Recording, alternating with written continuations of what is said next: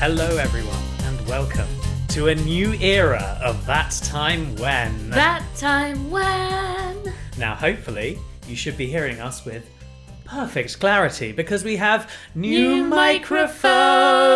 microphones. We've been very excited about this. We almost missed them uh, when they came for delivery today. We were 10 minutes late because we were going on a nice National Trust walk. Yes, because that's how middle class we are. Oh, yes. Yes. Now, speaking of class, actually, that Ooh. that factors quite heavily into what I'm talking about today. But I just want to say, like, there's a thing about I think the British, shall we say, Go on. we love a mystery. We do love a mystery. We love a mystery. We like true crime as well. We like true crime. We like Agatha Christie. Yeah. We like um, speculating wildly about Jack the Ripper. there is a lot of speculation about Jack the Ripper, isn't there? I mean, I've got to say, I think we introduced Jack the Ripper into children's lives quite early on. In Yeah. like, given the details and our beliefs about it, like Yeah, I'm trying. I Like, I swear, I probably heard about Jack the Ripper in primary school. I think I heard about him in year four. Yeah. And he gets mentioned a lot in um, Terry Deary's Horrible Histories book series as well. Oh yeah, but from what I understand, those are not the best. They're not the best, but they are a way of introducing children to history. They definitely work for me. That's true. Yeah, yeah, yeah. I, I, I remember there were a couple of his books that I read like time and time again, over and over. Oh, yes. Yeah, it, it was of that sort of time where you could just like go through them, and it's like earlier on, Mm-hmm. earlier on, you're a bit younger, you just look at the funny cartoons. You get a bit older, and then you start reading the actual things. It's Yeah. Like, oh yes, yes, history. History. Yeah. But anyway, aside from that, I have a mystery to talk about today.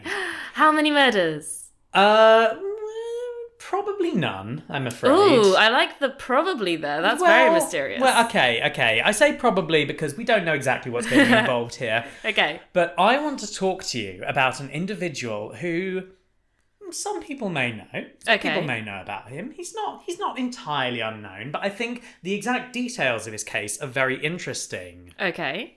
Now, this is a gentleman called Sir Roger Tichborne. I know Sir Roger Tichborne. Yeah? I know Sir Roger Tichborne because you used to go to Guildford University, and on the road along towards Guildford, Yeah. there was the pub, the Sir Roger Tichborne. Yes, it's in Billingshurst, and uh, it was. It's an amazing place. Now, I'm, I'm going to save exactly why this place was like fun Yeah. for the end when we when we talk about exactly what's going on here. So at first, I just want to talk about a bit about like Sir Roger Tichborne's early life before he Okay. was the Sir. So Roger Tichborne sounds like he should be the sort of gentleman who spends a lot of time out of doors, probably doing things in his garden. no, really no. oh no. Okay, so Roger Tichborne was the first son of James Tichborne. Okay. He himself, James Tichborne, was the youngest son of Henry Tichborne, who was the seventh Baronet Tichborne. Tichborne kind of loses its I sense as know. a word, doesn't it? yeah. So this this is a family who had the title of baronet. Okay. Now, I don't know if our listeners will know exactly what a baronet is. It's one of those titles that I don't think you hear very often. You always assume it's like a small baron. Yeah, it does sound like that, but this is uh, not baronet, not et in the French style, not like baguette or cigarette. no, no, no, this is B A R O N E T. Right.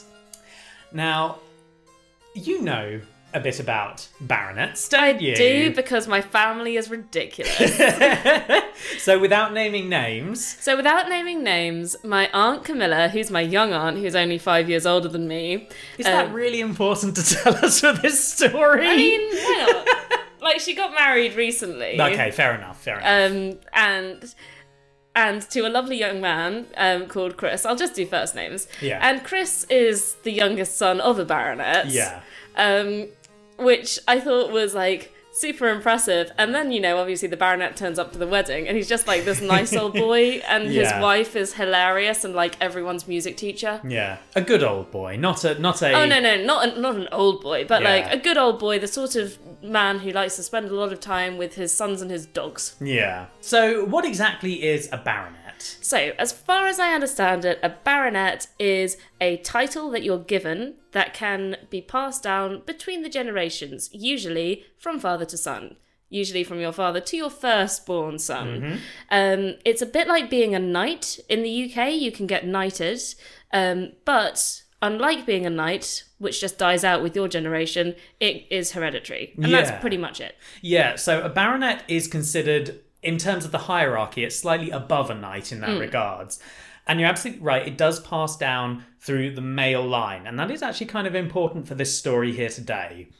Uh, baronets, they do frequently have estates that they can run. Uh, it doesn't particularly come with like a parcel of land, but in this case it does here. Okay. Uh, Titchbourne is a place in Hampshire. Nice. I mean, wouldn't you want to live in a place called Titchbourne? Uh, I know, it's great. it sounds so cute. Now, this family is like old money. They've been baronets since 1621. Bloody hell, all right. yeah, Sir Benjamin Tichborne was a member of parliament and he was knighted by Queen Elizabeth I and then later made a baronet for Tichborne in Hampshire. Okay. Uh, so, as I said, they stand above knights in terms of the hierarchy and status, but it's not a peerage. It's No. not like a proper, you know. You don't get to be in the House of Lords. No. And no one will actually think it's that important. Exactly. Unless they're lowly folks. Yeah. Yeah. so this has been passed down through the male line, and we get to uh, Henry Tichborne, the seventh Baronet Tichborne, Right? and his sons. What year is this again? So Roger Tichborne himself was born in 1829. Okay. I was just checking because we've got seven baronets since 1621. 21. So they must have lived quite a long time. Oh yeah, yeah, they're Yeah. fairly long lived. Yeah. So James, who's the youngest son of Henry, not Mm-hmm. expected to inherit the title really. No. because he's got three older brothers, and as soon as one of like if the eldest has a son, Yeah. it's going to be passed to that. So he's not expected to be part of it. No, you can just be chill and, like, presumably get a job. Yeah. So James ended up getting married off. It was kind of an arranged marriage Oh, shit. to a woman called Henriette. Now Henriette. Henriette, Is she French? Oh. yes, she is. Ah. Not only is she French, not only is she 21 years younger Oof. than James Tichborne, but she's also an illegitimate French royal. Oh, that's fancy. Yeah. How do we feel like how would they feel about illegitimate French royals? Because on the one hand, French royal, on Hmm. the other hand, illegitimate. Well, I think that from what I understand here, Henriette kind of had a bit of a sort of protected state. Okay. It was kind of like she wasn't official with anything, but God help you if you tried to mess with Henriette because Okay. the upper classes would come after you. Okay, I love Henriette already. I think she sounds like she's a badass. Well, sort of. Basically, the marriage between them was very rocky, as you would expect, because you Mm. That's know a big age It's gap. a big, big age gap, but not just that. She's used to quite a luxurious life. and now she's married to the third son of a baronet. Yes. Right. Uh, the fourth son. The fourth son, fourth Jesus. son of a baronet. I mean, what's even the point? I know, right? You're getting nothing from that. As such, the two barely spent any time together. Oh no! Although I mean, that might be the best situation. Often you think- get those ladies who like they get married and then they're like, let's just spend a lot of time apart, and occasionally we'll try and get a child going. That- that is exactly what happened here. So James stayed in England, Right? and Henriette stayed in Paris. nice. They did get together on occasion because they did have, uh, well, they had four children two sons and two daughters, but the Okay. two daughters did die in infancy. Oh, Um, but they had two sons there was Roger and there was Alfred. all right, Now, Roger was the apple of his mum's eye. right. So, as such, he didn't live in England for the most part, he stayed in France with her. So he's more Roger. Roger, yes, exactly. He grew up speaking French. That was his primary language. He had a very heavy French accent, even though technically, by all accounts, he is English. Right. Now, James at this point, he's got his older son, Yeah. and his brothers are not having male children. Oh no. Yeah. Are they having a load of daughters? Is that what's going on? So his oldest brother had seven daughters. Bloody hell. Yeah. Oh, you must feel so sorry for the younger daughters at that Yeah. point when it's like they're starting to get names that are getting more and more boyish. We end up with a like George uh, and Yeah. an Olivia and that kind of thing. Yeah, pretty much. Hmm. Then the second son doesn't seem to have had any children at all. Right. And the third son, Edward, had one daughter, Catherine. Okay. And then finally, you have James, who has his two sons. So at Right. this point, you know, it's looking quite likely that James's line is going to inherit the title of baronet. Okay. so James decides that, you know, we should probably work on making Roger a bit less French. Yeah, if he's going to inherit the baronessy of Titchbourne, yeah. like so that's the least French sounding place I've ever heard of. Oh my god. Yeah. So he wanted to make sure not only that Roger had like the proper education as Mm-hmm. befit an English aristocrat, but also that he would maybe stop speaking English with such a heavy French accent. I mean, sure. so he gets Roger sent back over to England Oh, in order to finish his ed- education. I'm already feeling sorry for Roger. Well, this doesn't seem to be too bad. Roger kind of makes a pretty good go of it. Okay. He, he finishes his education and he takes a commission to join the 6th Dragoon Guards. Nice. Uh, Okay. they're mainly based in Ireland. Fine. That's thi- not going to help with his accent at all. It's not, no, but I think it's largely because he never really seemed to have a good relationship with his dad. right. I think because, you know, he, he was much closer to his mother, didn't really know his dad.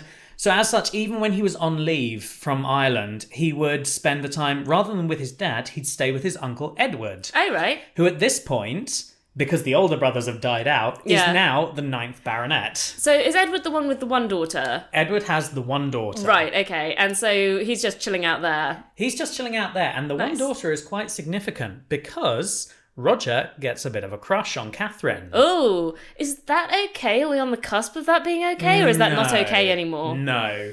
Oh no. So they are first cousins. Yeah. So this is very incestuous. I mean, yes. The reason why I was asking is because um, if you look at Frankenstein for Yeah. a moment, I know that this is like That a is bit a or hell of something. an aside. Okay, if you look at Frankenstein for a moment, so Frankenstein, when it was first published Yeah. Mm-hmm. back in the early 1800s, um, the girl that's brought up with Frankenstein that he marries or is in love with and was meant to get married to Yeah. is his cousin. Yes. But then it got re edited and Yeah. republished later on because times had changed and suddenly it wasn't okay to get married to your cousin. So this is definitely of the era where it's not okay. Like Okay. I think I think there is a bit of a cusp because there's a bit of a sort of like mm, Hmm. maybe maybe.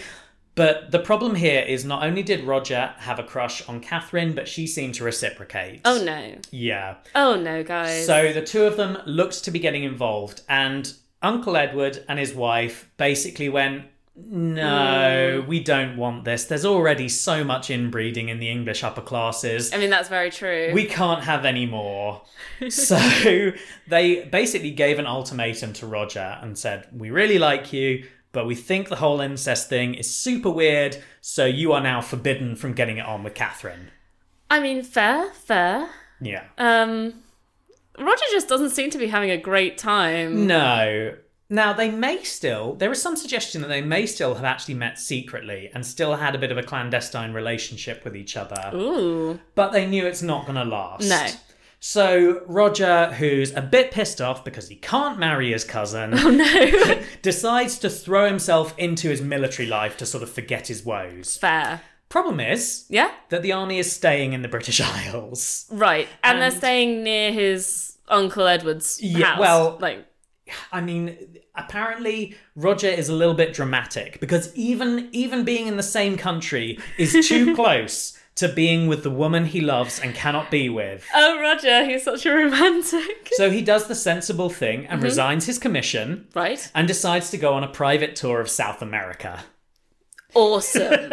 yes, that's exactly what you do when your heart is broken. So there is there's a possible suggestion that this actually may have been a bit of an agreement between him and his uncle Edward, which Yeah. is like take three years, have a sort of round the world voyage. Yeah. If you're still in love with Catherine and she's still in love with you, we can try and work something out. And meanwhile, we're going to take Catherine to a load of balls and things. Yes, yeah. Introduce her to a lot of nice young men who she's not related to. I mean, this is basically what happens. right. so I don't know if that is just a story that was used to fob Roger off so that he'd get out of the picture for a while. Yeah. But either way, Roger decides to go to South America. Good plan. Yeah. So he leaves on March the 1st, 1853, and he arrives in Valparaiso in Chile on the 19th of June. Okay. Now, this seems, I think it was a bit of a lackadaisical trip because by the time he gets to there, some letters have already arrived for him. That makes sense to me though. Like I don't know whether the pa- whether the Panama Canal had been built by that point. I have no idea. So it seems like it could be that he went over land and the letters came by boat or something like that. That that can make sense. But either way, he's got some letters and they're informing him that his uncle Edward has died. so now his father James is the Tichborne baronet. Okay. Now this is like important stuff because at this stage you know Pride and Prejudice. Yes, very well. You know Mr. Darcy. Yes. You know that he earns 10,000 a year. Oh, Mr. Darcy, he has 10,000 a year. yes, go on. The Tichborne baronetcy is worth 20,000 a year. Jesus, okay. Now, of course, this is later Yeah. than Pride and Prejudice, so but obviously it's only like 50 years. It's only 50 years. It's still worth, roughly in today's money, it's several million. nice. Yeah. Okay, so he's heartbroken and halfway across the world, but he is a millionaire. Well, his dad is. Yeah. And presumably he will be too because he's the older brother. Mm. But he doesn't return home. Okay. He's got this tour to do. So Yeah. it's some suggestion that maybe this is like him going around and doing it himself rather than being forced to go to get away from his cousin who oh oh he can't get enough of her. Oh, what a babe. But he continues his South America tour. He goes around Peru, he crosses the Andes, Right. reaching Buenos Aires, and heads for Rio de Janeiro. Okay. And there he writes to his aunt that he's planning to go from Brazil to Jamaica and then on to Mexico. Right. The plan is he's leaving for Jamaica on the 20th of April, 1854, Mm-hmm. on a ship called the Bella. Right. This guy is like the ul- ultimate gap year He backpacker, really really, is. isn't he? He He's doing really a great is. tour. Yeah, but now tragedy strikes. Oh no. On the 24th of April, the remains of the capsized Bella are found, Oh no. and there are no survivors. The Tichborne family are informed, but there is Yeah. a glimmer of hope because there's rumours that an Australian bound ship picked up survivors from a shipwreck. Okay. Despite this, there's no word about Roger Tichborne, Yeah. but Roger's mother doesn't give up hope. She's still insistent that, you know, there's a chance, so she's going to try and find him. So the years go by. We get to 1862, Henriette's still looking for her son, but now Sir James Tichborne dies. Right. So, by all rights, the baronetcy should pass to Roger, but uh oh, probably dead. At this Yeah. Uh, stage, he is legally declared dead. Okay. so, Alfred becomes the new Baronet Tichborne. Okay. Alfred is a bit of a twat. okay. Uh, I, act- that's a bit harsh. Basically, he's just notoriously reckless with his money. Okay. So not the kind of man that you want inheriting an estate worth millions. No, absolutely not. Right. He basically brings them to near bankruptcy. How do you go from millions to near bankruptcy? I know. I don't know exactly. It's very hard to find out exactly what Alfred did, Yeah. but. uh, we- Gambling. w- I mean, I'm imagining gambling. Like, it gets to the point that they have to lease their land uh, Right. so that they can actually afford to keep it. do you think it's easier to go from that huge amount of money to bankruptcy than it is to go from a normal amount of money to bankruptcy? I mean, you're probably less careful when you've Yeah. got that huge amount of money. Plus, if the implication here, I guess, is that Alfred, a bit of a wild child, probably doesn't really have a good head for this. So Right. he just knows he has money. He hasn't had the special English training exactly. um, in being a baronet No, that because- Roger had. exactly, because Roger was meant to be the baronet, but Right. he's dead. Yeah. so, Henriette at this point is kind of like, I need to find Roger. This is Yeah. not just a mother looking for her son, this is to keep the family alive. Yeah. So, she is desperate. In 1863, she contacts a clairvoyant. What? Yeah. She is, she's like, at this point, she's exhausting opportunities. She's like, okay, I'm going to find a psychic to tell me. Right. Okay. Because if you contact Roger through a clairvoyant, then you know for sure he's dead, right? Well, no, no, no, because they could do remote viewing to see that he's alive. Basically, What? yeah, she wants to know one way or another. Like, Okay. if they can sense that he's still alive. You know? oh right. Hmm. Yeah. This isn't a medium, this is a clairvoyant. Oh right. Okay. I didn't realize there was a distinction, and I apologize. It's not that Im- important enough to really go into the distinctions between them. Right. Like, clairvoyancy is like seeing into the distance and everything like that. okay. Um, but this clairvoyant says Roger is 100% still alive. Ooh. Okay. Henriette, kind of buoyed by this, redoubles her efforts.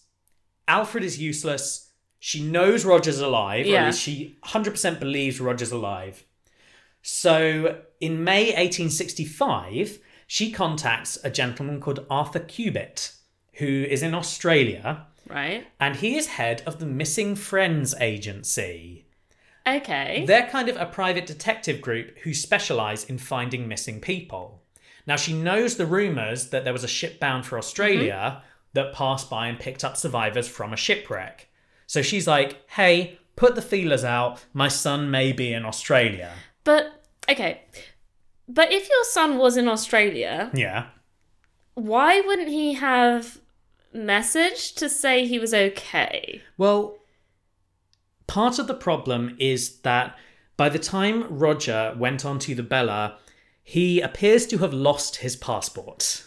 Right. He appears to be low on money.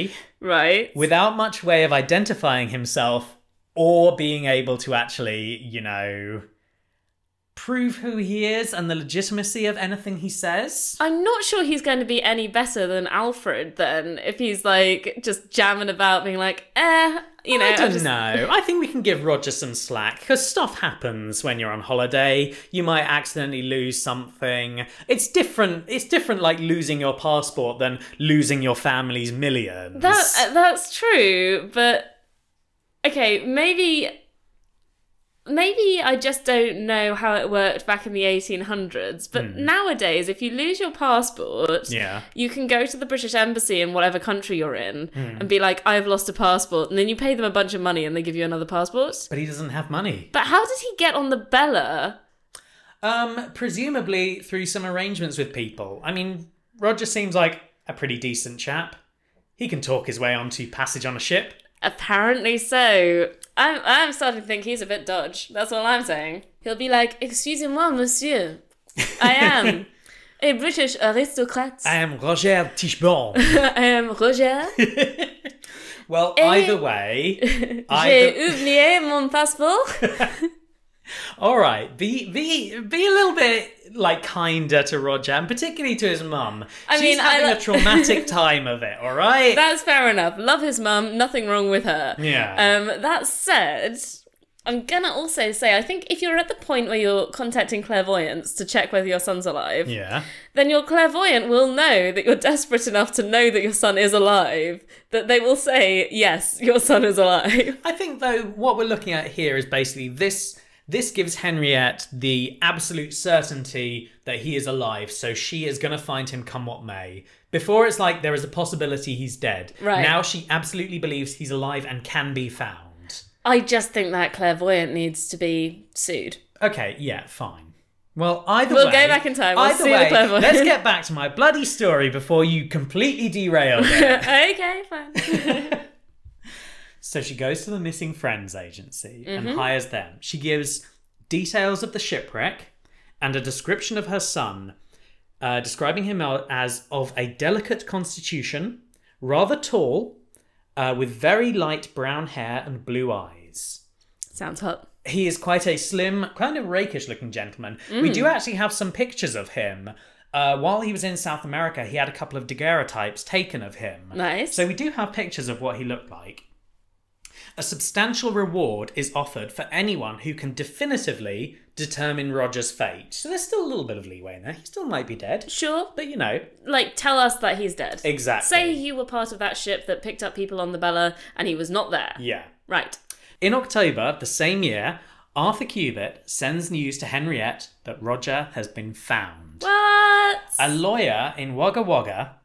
I love Australian place I names. know, it's so good. so good. this lawyer identified a butcher by the name of Thomas Castro as Roger Tichborne. right? Castro had to file for bankruptcy because his butcher business was going nowhere, apparently. okay. and during the hearing that happened, he talked about how he had come from England, he had survived a shipwreck, that he had claim to land in England, and he was also known to smoke a pipe with the initials RCT. Okay. Roger Charles Tichborne. Right. Castro confessed that Thomas Castro was an assumed name and that the initials on the pipe were for his real name. Right. He basically claims that when he was in the shipwreck, he suffered basically brain damage. Right. I mean, fair enough. It must be a bit of a traumatic event. Yeah. His memory was all muddled. He Yeah. didn't know. This is why, like, one of the suppositions as to why he wouldn't have got in contact. Like Yeah. when that when the memory is sparked with like, hey, we're looking for this guy Roger Tichborne. And he's like, oh, I think that might be my name. That Yeah, might sure. be me. I've been Yeah. looking at this pipe and it says RCT, and I've been thinking, those are familiar. That, that does ring a bell. yeah. So the lawyer basically goes, I found Roger. Mm-hmm. Tells Arthur. Arthur tells Henriette, and Henriette agrees to help pay for Thomas slash Roger's trip to England. Right. Now, in case of another shipwreck, because they're a bit worried about that right Yeah, now, fair enough. a will is written up. Okay.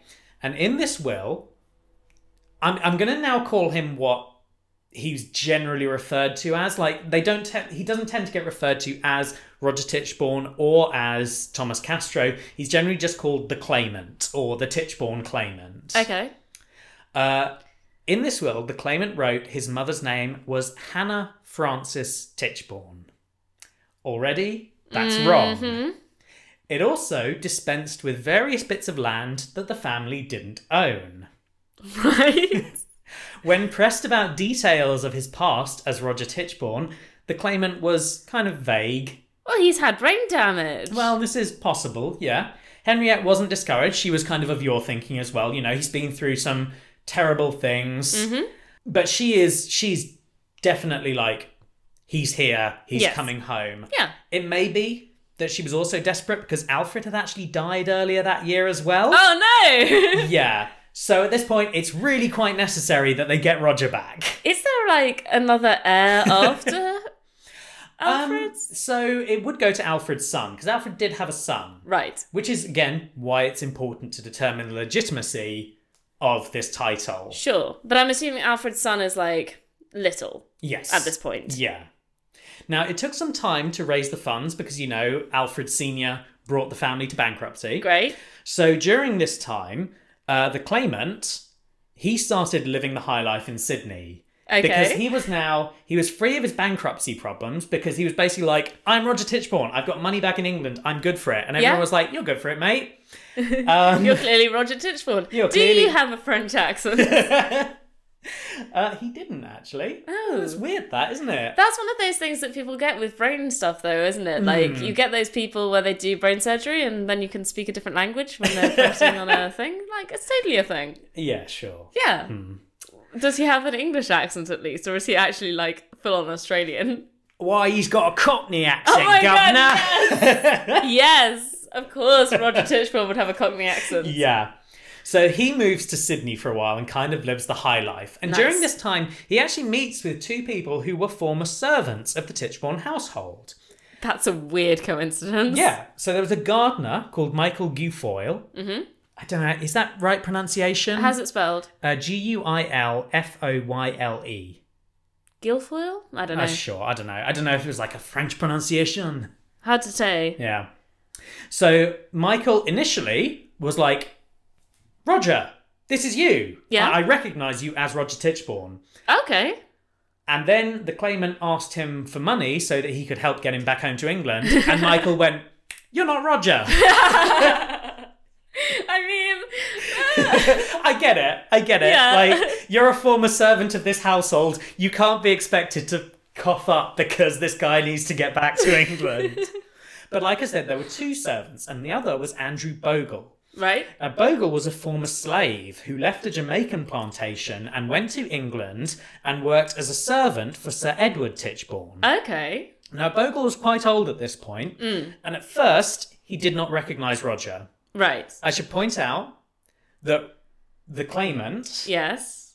was considerably heavier Yeah. than Roger was. Okay. Roger was always described as very sort of lithe, very slim, and the claimant is at this point about 200 210 pounds Well, the claimant was a butcher, right? So Yeah. he had that good meat to eat. yes like, Roger's all sad and heartbreaky. The claimant, if he is indeed still Yeah. Roger, has had time of having total amnesia from his heartbreak Yeah. and total access to beef. yeah the claimant was he was uh, quite the glutton. Um, by the time he went to England, and by the time he was sort of wandering about, apparently he weighed up to four hundred pounds. good lord. which is 181 kilos for anyone who measures by that. That must have been quite unusual in those days. I mean, yeah, like you can see there are photos taken of the claimant, and he is. He's a hefty boy. Woof, you couldn't knock him over with a pail of water. Well, he's living it up in Sydney. Yeah. He's got all the finest like wine women in a song, one assumes. Yeah.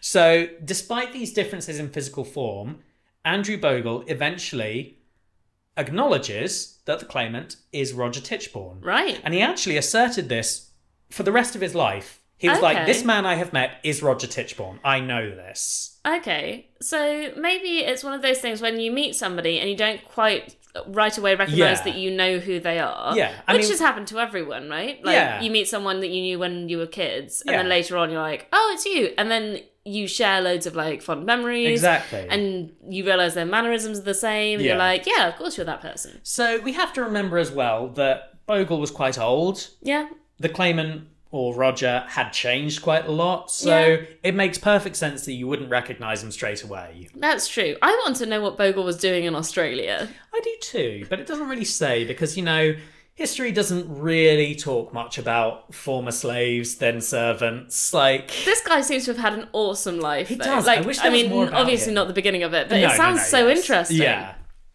But we're going to stick with the Tichborne family for this Sure. story. Yeah, of course. So the claimant makes his way over to England. And at first, he doesn't actually go to see his mother. He, oh no, poor Henriette. no, at first, he goes around Wapping for a bit. now, this is actually significant, but I'll tell you why later. Oh. Okay. But just know that he's basically spent a little bit of time wandering around, particularly Wapping, Right. and then he goes to visit his m- visit his mother Yeah, in yeah. inverted commas. Uh, he also meets with the Tichborne family solicitor Mm-hmm. as well as the family doctor. Okay. The doctor performs a thorough examination Right. and basically says, "This man is Roger Tichborne. I know because of birthmarks, and because there is some speculation that Roger Tichborne had some sort of malformation of his genitals, Right. and the claimant apparently possesses the same malformation." Okay. I don't know what this is. Because I, to be honest, I didn't particularly want to Google that. No, you you definitely don't. No. But basically, it clearly didn't stop him having kids because at this point, the claimant actually had a wife and two daughters. Oh, okay. But whatever it was, was significant enough that the doctor goes, I know that penis. Okay. Okay. and not only that, but the claimant can now recall memories with accuracy regarding his earlier life as Roger Tichborne. He remembers an incident with fly fishing or something that was apparently particularly significant. And so now, all that stuff earlier, when he was a bit hazy about it, that Yeah. seems to have vanished. Okay. Could this be because he's met a couple of servants and had some chats with them, though? Quite possibly. Right. Henriette, though, she's convinced. Mm-hmm. She is so happy to have her son back. She begins giving him a monthly allowance, accepts the new family as well. Yeah. Like, it's basically, you're now, you're my family. We're, we're part of the Tichborne family.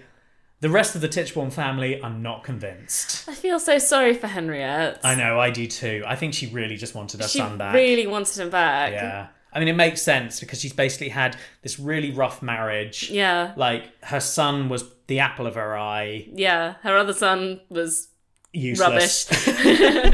now, as I say, the rest of the family are unconvinced. yeah. Roger Tichborne was legally declared dead.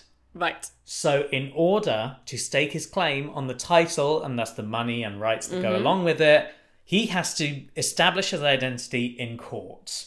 Okay. This definitely doesn't look good for the claimant. They're not going to have him whip his cock out, No. especially because there's no like official record of this, just a family doctor who knows his penises. Yeah.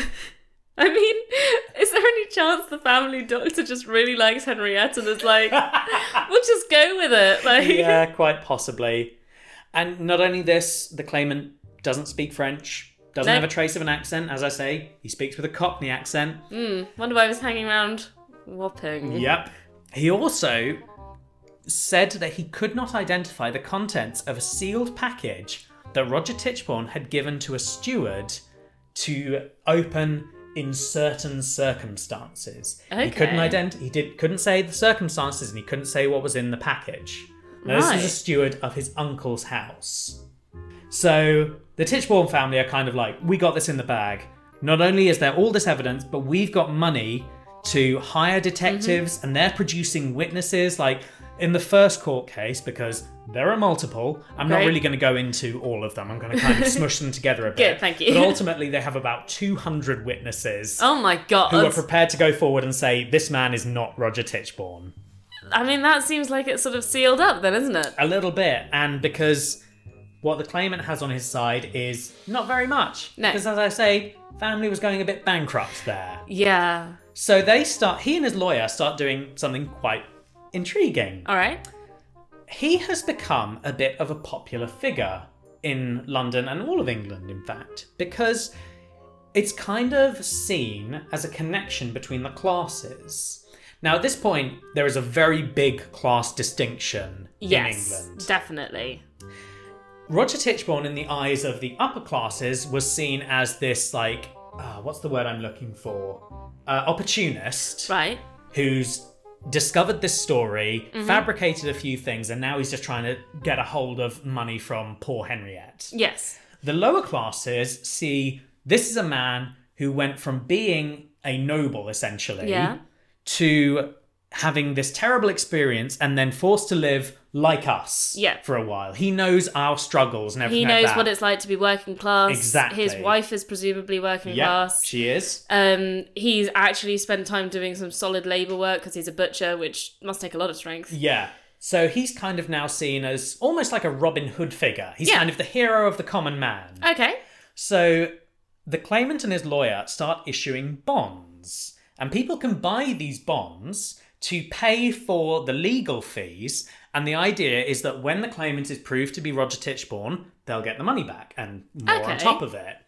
And this actually works. They raise, I think it was, I read they raised £90,000. Wow. Okay. Yeah, in order to pay these legal fees. Is that like in today's money?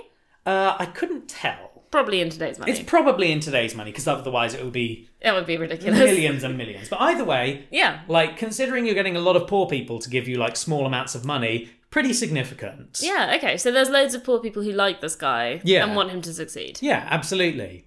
So the case goes back and forth for a long while, but ultimately the real deciding factor is Henriette. Mm-hmm. She claims this man is her son. Yeah. And as long as she keeps claiming that, his position is kind of secure. Okay.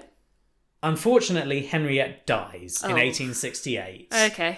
and thus not only did the claimant lose his most ardent supporter, but also his main source of income. Yeah. The case began to go against him, especially with the uncovering of the existence of a butcher from Wapping by the name of Arthur Orton, who was shipwrecked in South America. Don't know why Right. he was there, but he was known to be shipwrecked in South America and picked up by a ship bound for Australia. Okay. So obviously, people start drawing comparisons between the two. Hmm.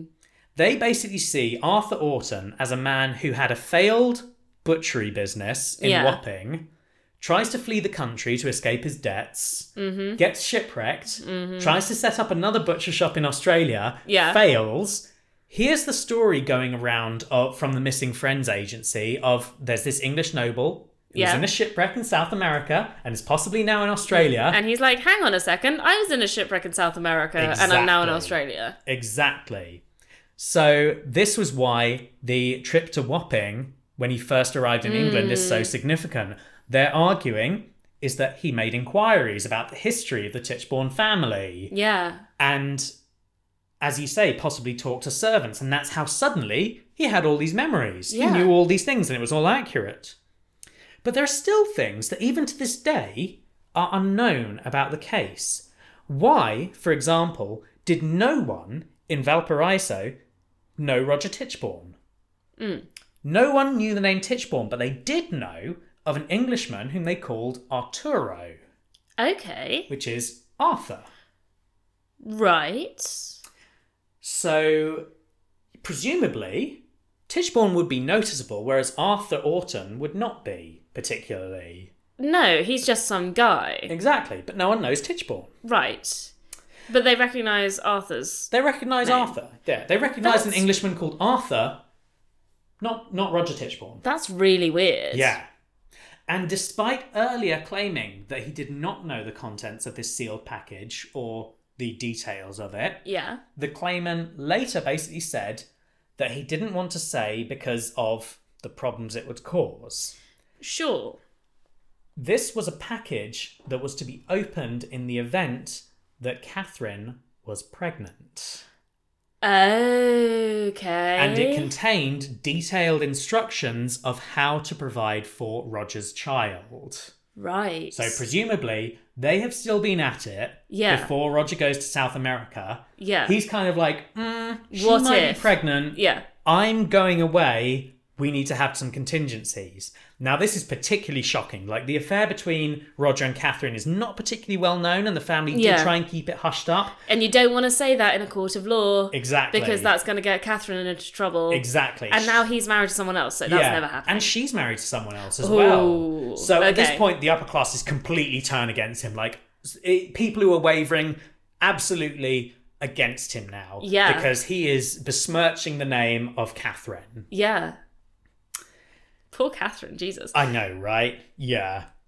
I mean, I'm glad she got married to somebody who wasn't her first cousin. I though. mean, I do too, but the whole thing just seems very tragic. yeah. But then there's other stuff as well. Like that seems to be pretty, like pretty well in the claimant's favour. That is Yeah. not something that you could find out by searching around Wapping. No. But then at the same time, the claimant knew very little of anything of the education that Roger Tichborne had received. He knew nothing at all of Latin or who Virgil was, Right. knew nothing of chemistry, and these were subjects that Roger was interested in Yeah. and had known to have taken. I mean, I'm just sort of loving the whole. He knew nothing of who Virgil was. I was like, oh, no. yeah, no, I get that. Roger was interested in this. Yeah. Like, this was the stuff he did. yeah. Okay. So why did this guy not know anything about it? Now, the possibility, and it is suggested, is that he had brain damage. Yeah. because he'd been in this shipwreck. Either it was trauma, or it was a physical injury, perhaps. Hmm. But we don't know because this is the sort of stuff that, like, medically you couldn't search for at the time. Well, it's starting to sound like his whole trip was like to Brazil and to South America in general was just a bit weird. Yeah. Like if if he had turned up in what's that place beginning with V again? Valparaiso. If he'd turned up in Valparaiso calling himself Arturo or Arthur, um and this was like Roger doing so. Yeah. Then that would have been like okay, so either he's so frustrated by his previous life that he's Yeah. Mm. just like completely ignoring it and then during the shipwreck like that just takes on a whole nother level Mm. maybe he wants to escape from the whole thing and just actually goes along with this idea and ignores all of his past for so long and becomes a butcher like Yeah. not just because he's got amnesia and brain damage but also because um, he just doesn't want to go back to all of that yeah. He's kind of, he's got this, he has this assumed identity that then becomes his identity. yeah It's quite possible.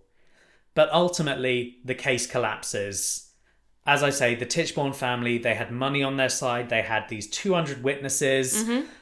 Even though there were close friends and fellow soldiers who said that the claimant was Roger and that they had spoken with the claimant yeah and were like, he knows stuff that we talked about. This is Roger Tichborne. One of the witnesses against the claimant was Lord Bellew, who was Okay. a close friend of Roger, and he revealed that Roger Tichborne had a number of body tattoos. The claimant had none. okay Now, despite the fact that the jury was insistent that this was not the only piece of evidence that was important, but they found against him. Roger Tichborne had a load of tattoos Yeah, apparently so. in the 1850s. Apparently so. Apparently, he had two tattoos on his arm and possibly one on his chest. Wow. Yeah. Okay, he's kind of modern, isn't he? I know, right? It's crazy. Like, I know they did tattoos in those days, but I couldn't really imagine a member of the upper class doing it. Maybe But- because he's a soldier? I think this is why it's so significant. Yeah. Because obviously, this is not something that you would expect. But Lord Bellew, who you know, he's a lord. He's he's Mm. a he's a he's a gentleman of worth. Mm. He comes forward and says, "Oh yes, I know Roger. Oh Roger boy, he's got a tattoo of a mermaid on one arm and a great big chicken on the other." um, but either way, either way, he doesn't have these tattoos. The Okay. jury finds against him, and the claimant is actually found guilty of perjury. I mean, you would be if you thought that he'd been totally lying the Yeah. whole time. So he actually gets imprisoned. Oh no. Yeah. But public appeal is still high, and he was able still to raise money and appeal the decision. Wow. Ultimately, it didn't get him anywhere. No. He was never given legal right to the Tichborne family and its estates. He actually, after getting released from prison, he became a music hall performer. okay. Yeah. Really? Basically, just because he was popular. Sure. It, it doesn't say whether or not he was any good, but you know, the public liked him. They Mm-hmm. liked his story, so they came along to see him more than to see him perform. I mean, that's pretty good. It is pretty good. but- Especially because he doesn't sound like he was a good bit- butcher. No. And to be honest, interest waned after a while. Sure. They moved on to the next big thing. He started losing money. Hmm. In 1895, he was paid a few hundred pounds for a newspaper article where he admitted that he was Arthur Orton and a con artist. Despite the fact that during his imprisonment and since then, he continually claimed his identity was Roger Tichborne. He immediately recanted his confession, basically saying that he was so desperate for money that he was Yeah. going to say anything. He set up a shop in Islington, which Right. failed. Oh. He set up another shop, which failed. Ugh. And basically lived in poverty until he died on April 1st, 1898. Which I should mention is April Fool's Day. Oh my god. Could this be significant? No. I'm going to say it is. Well, okay. Anyway, he was buried in an unmarked pauper's grave, but despite this, people kind of remembered this story and were like, oh, Yeah. that's actually quite sad. Apparently, 5,000 people attended his funeral wow. in a pauper's grave, and the family actually allowed his coffin, like, even though the grave was unmarked, they Yeah. allowed his coffin to be buried with a plaque reading that the occupier was Sir Roger Charles Doughty Tichborne. So, even though they did kind of screw him over, Yeah. they kind of, in the end, and that's it's pretty significant that, to be honest. that's a really weird move for them. yeah. Like, is that just to like as a sop to public opinion? I have no idea. I don't know. Like, this is what's so fascinating to me about this case is that I think there's a lot of backdoor dealings that we do not have access to because it was all sort of done in person. Yeah. We don't have writing about it. I think there was a lot going on. I think that people were being bribed left, right, and centre Yes. on both sides. I don't know. I it's I would be fascinated to know if there is any like definitive evidence one way or the other. I don't think there is. Hmm. If someone has an opinion, whether you think the claimant was Roger Tichborne or whether or not it was this guy Arthur Orton or Thomas Castro, write in. That would be great. I Yeah. would love to hear some theories about this. If there's any hidden information out there, if you're part of the Tichborne family and you know the secrets, yeah. let us know. So I've not given the entire story because, like, I, I kind of rushed a bit towards the end just to sort of get it together because there's a lot of different stuff. There are a lot of different legal cases. For example, the first legal case was actually to try and evict. Uh, the colonel who was leasing the property on the Tichborne land, Right, okay. but this this would have established Sir Roger's identity. Yeah. So it's like yeah, there's there's a few extra things like that that I haven't included. Um, but do feel free, like I say, write in. Tell us your theories. I'd be so interested to know. I'm going to be honest, I've got no idea. I know, it's I crazy. mean, I'm leaning towards the idea that this guy was just a con man and that he, like, he seems to have been quite charismatic and got on with people quite well. So he seems to be the kind of person who would have been able to talk to, say, servants and pick up on things and under- and learn things from Henriette and then be able to get this thing going. But how do you explain the malformed penis? I think the doctor made it up. That is because quite no possible. one's going to question that, Yeah, are I they? know, right? It's the Victorian era. If you're like, well, this guy's got a malformed penis, like everyone's going to be so shocked they're not going to say anything. I also don't know what that means in this context. I mean, but this is Victorian times, right? This is a Yeah, time either when, way, that's this enough. is a time that's when enough penis talk. this is a time when ladies used to cover up the legs of tables because Yeah. they were so shocked that legs could exist in any sense. Yeah. Like, if your doctor comes to the stage and goes, I know that this man is Sir Roger Tichborne yeah, because of issues with his genitals, everyone's going to be like, shut up, we don't want to know. like, fine, he's Roger Tichborne, whatever. But then, okay, what about the box? What about the box with the details of what what should happen in case Catherine's pregnant? okay, so, like I said, my theory comes from this idea that he was understanding with servants and stuff. Okay, Imagine that you're on one of these big estates and you're like sneaking around, canoodling, being like, hee hee, like I'm getting it together with my cousin. Um, as you do. as you do.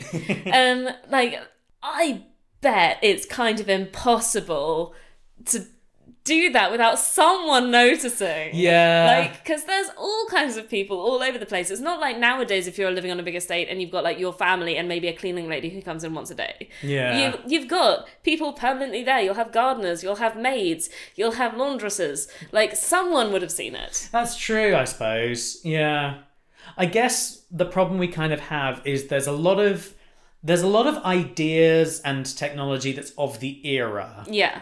and this really influences stuff in this case. Like, if this is modern day, we can do a DNA test. It's Yeah. fine. Obviously, we can't do that. We could look at CCTV footage today. We can't do that. Like a black box on the ship. Anything like that. Mm. No. This is just like it is a modern problem for a Victorian era. Yeah. I mean, this is a problem that actually turns up a reasonable number of times in history. Yeah. You do get a lot of false claimants to the throne, for example, Yeah. who claim to be someone's illegitimate son. And it's like, genuinely no idea. Could Yeah. be. And this is the thing that we end this with no idea. Mm. Maybe he was, maybe he wasn't. But We do know he was a very bad butcher. We do know he was a terrible butcher, and he is immortalized in a number of ways. There are a number of stories. I believe there's a film about him, but also, as you mentioned earlier, there is a pub in Billingshurst in England, Woo! and it's wonderful. I used to pass it when I would commute from Sussex to Surrey to go to university. If you pass it in one direction, the sign is of a slim, dapper gentleman with a moustache and a fancy hat, looking very fancy. You pass it the other side, it's this great big corpulent fat bastard just kind of leering at you from the sign. So they get it both ways, and that is the Sir Roger. And I've never been, so I cannot advertise it, but I just love the sign. it's a very good pub sign. It's a good pub sign, and that is how we will immortalise the story of Sir Roger Tichborne and the Tichborne claimant. Wonderful stuff. Thank, Thank you very you. much. And thank you very much for listening to this episode of That Time When. Thank you to Kevin McLeod for our intro uh, and for any other music that I've put in here. Uh, rate and review us, give us a five star review on iTunes, follow us on Spotify, and uh, thank you to these new wonderful microphones so that hopefully our voices are incredibly clear. If you want to get in touch and ask us to cover a story you happen to know about, um, our email address is ttwpod at gmail.com. Our Twitter is that time when 4 And we'll have a Facebook group at some point. Yeah, at some point. I'm thinking about doing an Instagram as well. Oh, fancy. But either way, we will see you next week for another episode of That Time When.